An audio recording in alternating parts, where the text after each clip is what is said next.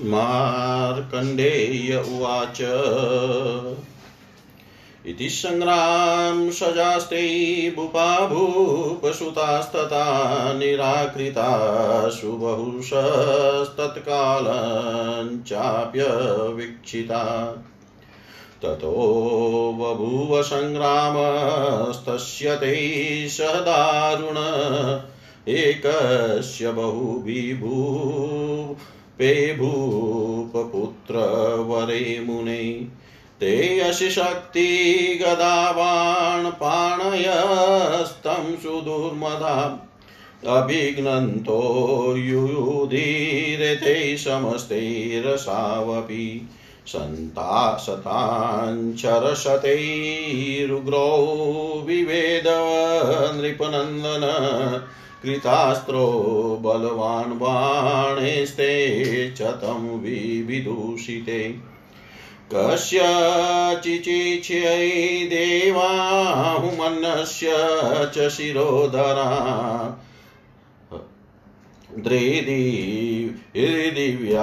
हृदि विव्याधच्यवान्यमन्यं वक्षस्य ताडयत् करञ्चिचेदङ्करेणस्तुरगस्य तथा शिर रथस्य शान्तथैवाशवान्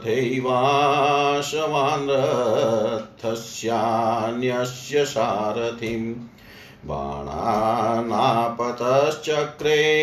द्विधा बाणेस्तथा द्विषान् चिच्छेदान्यस्य खड्गञ्च धनुरस्य लाघवा तनुत्रे अपहृते तेन ननाशान्यो नृपात्मज अविचित्ताः तश्चान्यपदातिप्रजौरणम् इत्याकुलीकृते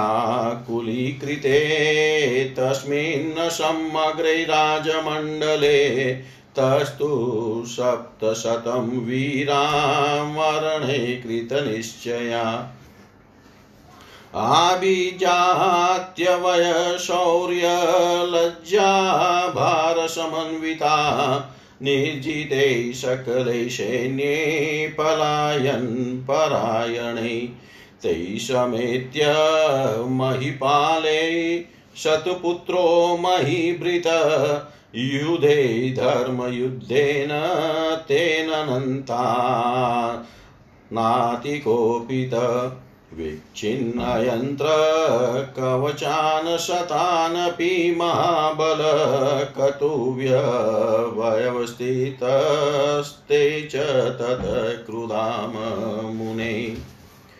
धर्ममुत्सृज्य युयुधुर्युध्यमानेन धर्मत नरेन्द्रपुत्रा प्रसवेदजलक्लीन्नाननाशमम् विव्याद कश्चिद्वाणोदैकश्चिच्छेदका सुखं ध्वजमस्या परो बाणे चित्वा भूमावपातयत्।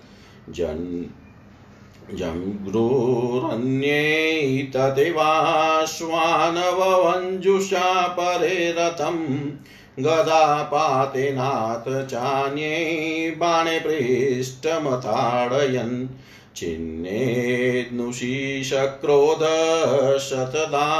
नृपते सुत जग्राहांसि तथा चर्म तदप्यन्यो नवपातयत्।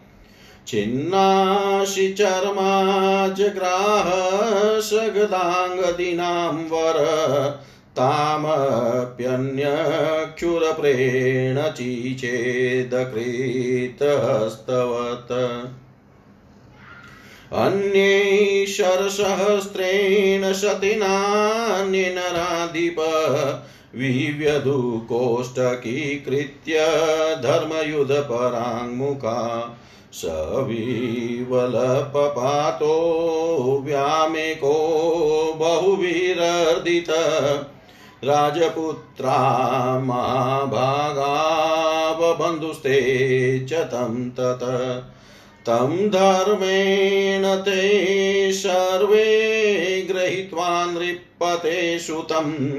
विशालेन समराज्ञा वेदिशं विविशु परम्।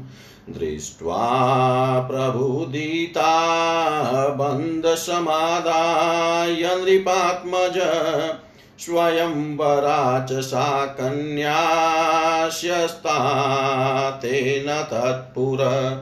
पुनः पुनश्चापित्रोक्ता तथापि च पुरोदशा आलम्ब्यतामिति वरो यस्ते राजशुरोचते यदा सामानी निकञ्चिन्न जग्राहवरं मुने तदा पप्रच्छे देवज्ञं विवाहार्थनरेश्वर विशिष्टतरमेतस्या विवाहाय दिनं वद अद्येतदिदृक्सञ्जातं युधं विघ्नोपपादकम्। मार्कण्डेय उवाच। इति पृष्टो नरेन्द्रेण सदेवज्ञो विमृश्यत।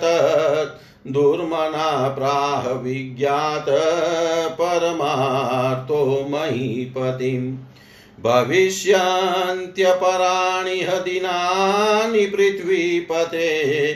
प्रशस्तलग्नयुक्तानि शोभनान्यचिरैवणै करिष्यश करिष्यसि विवाहं त्वं तेषु प्राप्तेषु मानद। अलमेतेन यत्रायं महाविघ्न उपस्थित।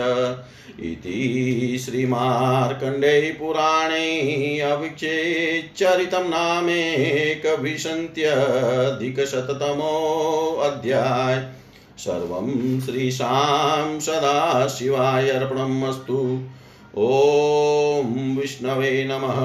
ॐ विष्णवे नमः। ॐ विष्णवे नमः।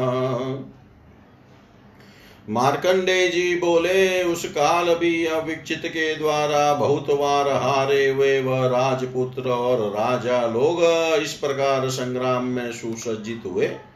हे मुने, तब बहुत से उन राजा और राजपुत्रों के संग एकमात्र अविक्षित का दारुण संग्राम होने लगा। वह संपूर्ण दुर्मद राजा शी शक्ति गदा और बाण हाथ में लिए उन पर आघात करते करते युद्ध करने लगे और अविक्षित भी अकेले उनके संग युद्ध करने लगा। अस्त्रज्ञ बलवान नृपनंदन ने शत शत उग्र बाणों के द्वारा उनको विद्ध किया और वह भी निशित बाणों से उनको विद्ध करने लगे। राजपुत्र विक्षित ने किसी की बाहु और किसी का मस्तक काट डाला, किसी का हृदय विद्ध किया और किसी की छाती में आघात किया। उन्होंने हाथियों की सुंड घोड़ों के मस्तक और किसी के रथ के घोड़े और किसी के सारथी को खेदन किया। शत्रुओं के आते हुए सब बाणों को अपने बाणों से अध बीच में ही दो खंड करने लगे और हाथ की लाघवता से किसी का खड़ग तथा किसी का धनुष काट डाला। अविक्षित के किसी राजपुत्र का वर्म काटने से वह मृत्यु को प्राप्त हुआ और किसी पदातिक ने आहत होकर रणस्थल परित्याग किया। इस प्रकार जब उन्होंने समस्त राजमंडल को व्याकुल कर दिया और हारी हुई सेना भागने में तत्पर हुई, तब केवल सात सौ वीर अपनी कुलिनता अवस्था और शौर्य विचार लज्जा पूर्वक मरने में कृत निश्चय हो रण क्षेत्र में स्थिति करने लगे। राजपुत्र अत्यंत क्रोधित हो उनके समीप आए यथा विहित धर्म युद्ध द्वारा उन सब राजाओं के संग युद्ध करने लगे।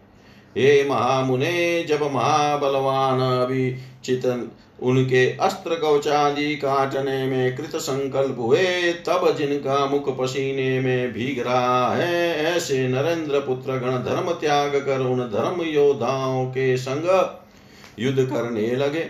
कोई बाणों से विद करने लगा, किसी ने धनुष छेदन किया और किसी ने ध्वजा काट कर पृथ्वी में गिरा दी।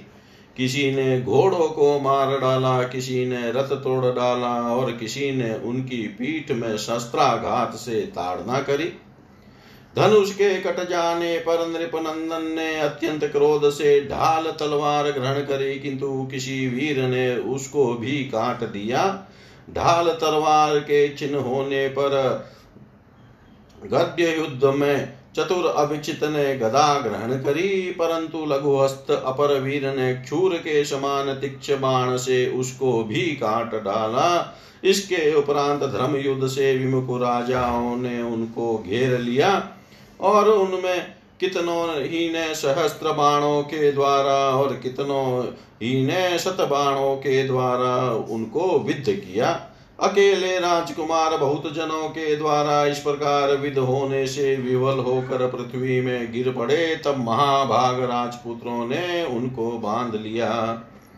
सब महीपाल उनको अधर्म युद्ध में ग्रहण कर विशाल राज के सहित वैदिशपुर में प्रविष्ट हुए। उन राजपुत्रों को बंधन पूर्वक ग्रहण करके वह सब हृष्ट और आह्लादित हुए थे तदंतर उस स्वयंवर कन्या और राजपुत्र को उन्होंने विशाल नरपति के सन्मुख स्थापित किया। इसके पीछे हे मुने इन राजाओं में जिन जिसकी अभिलाषा हो उसको ही वरो।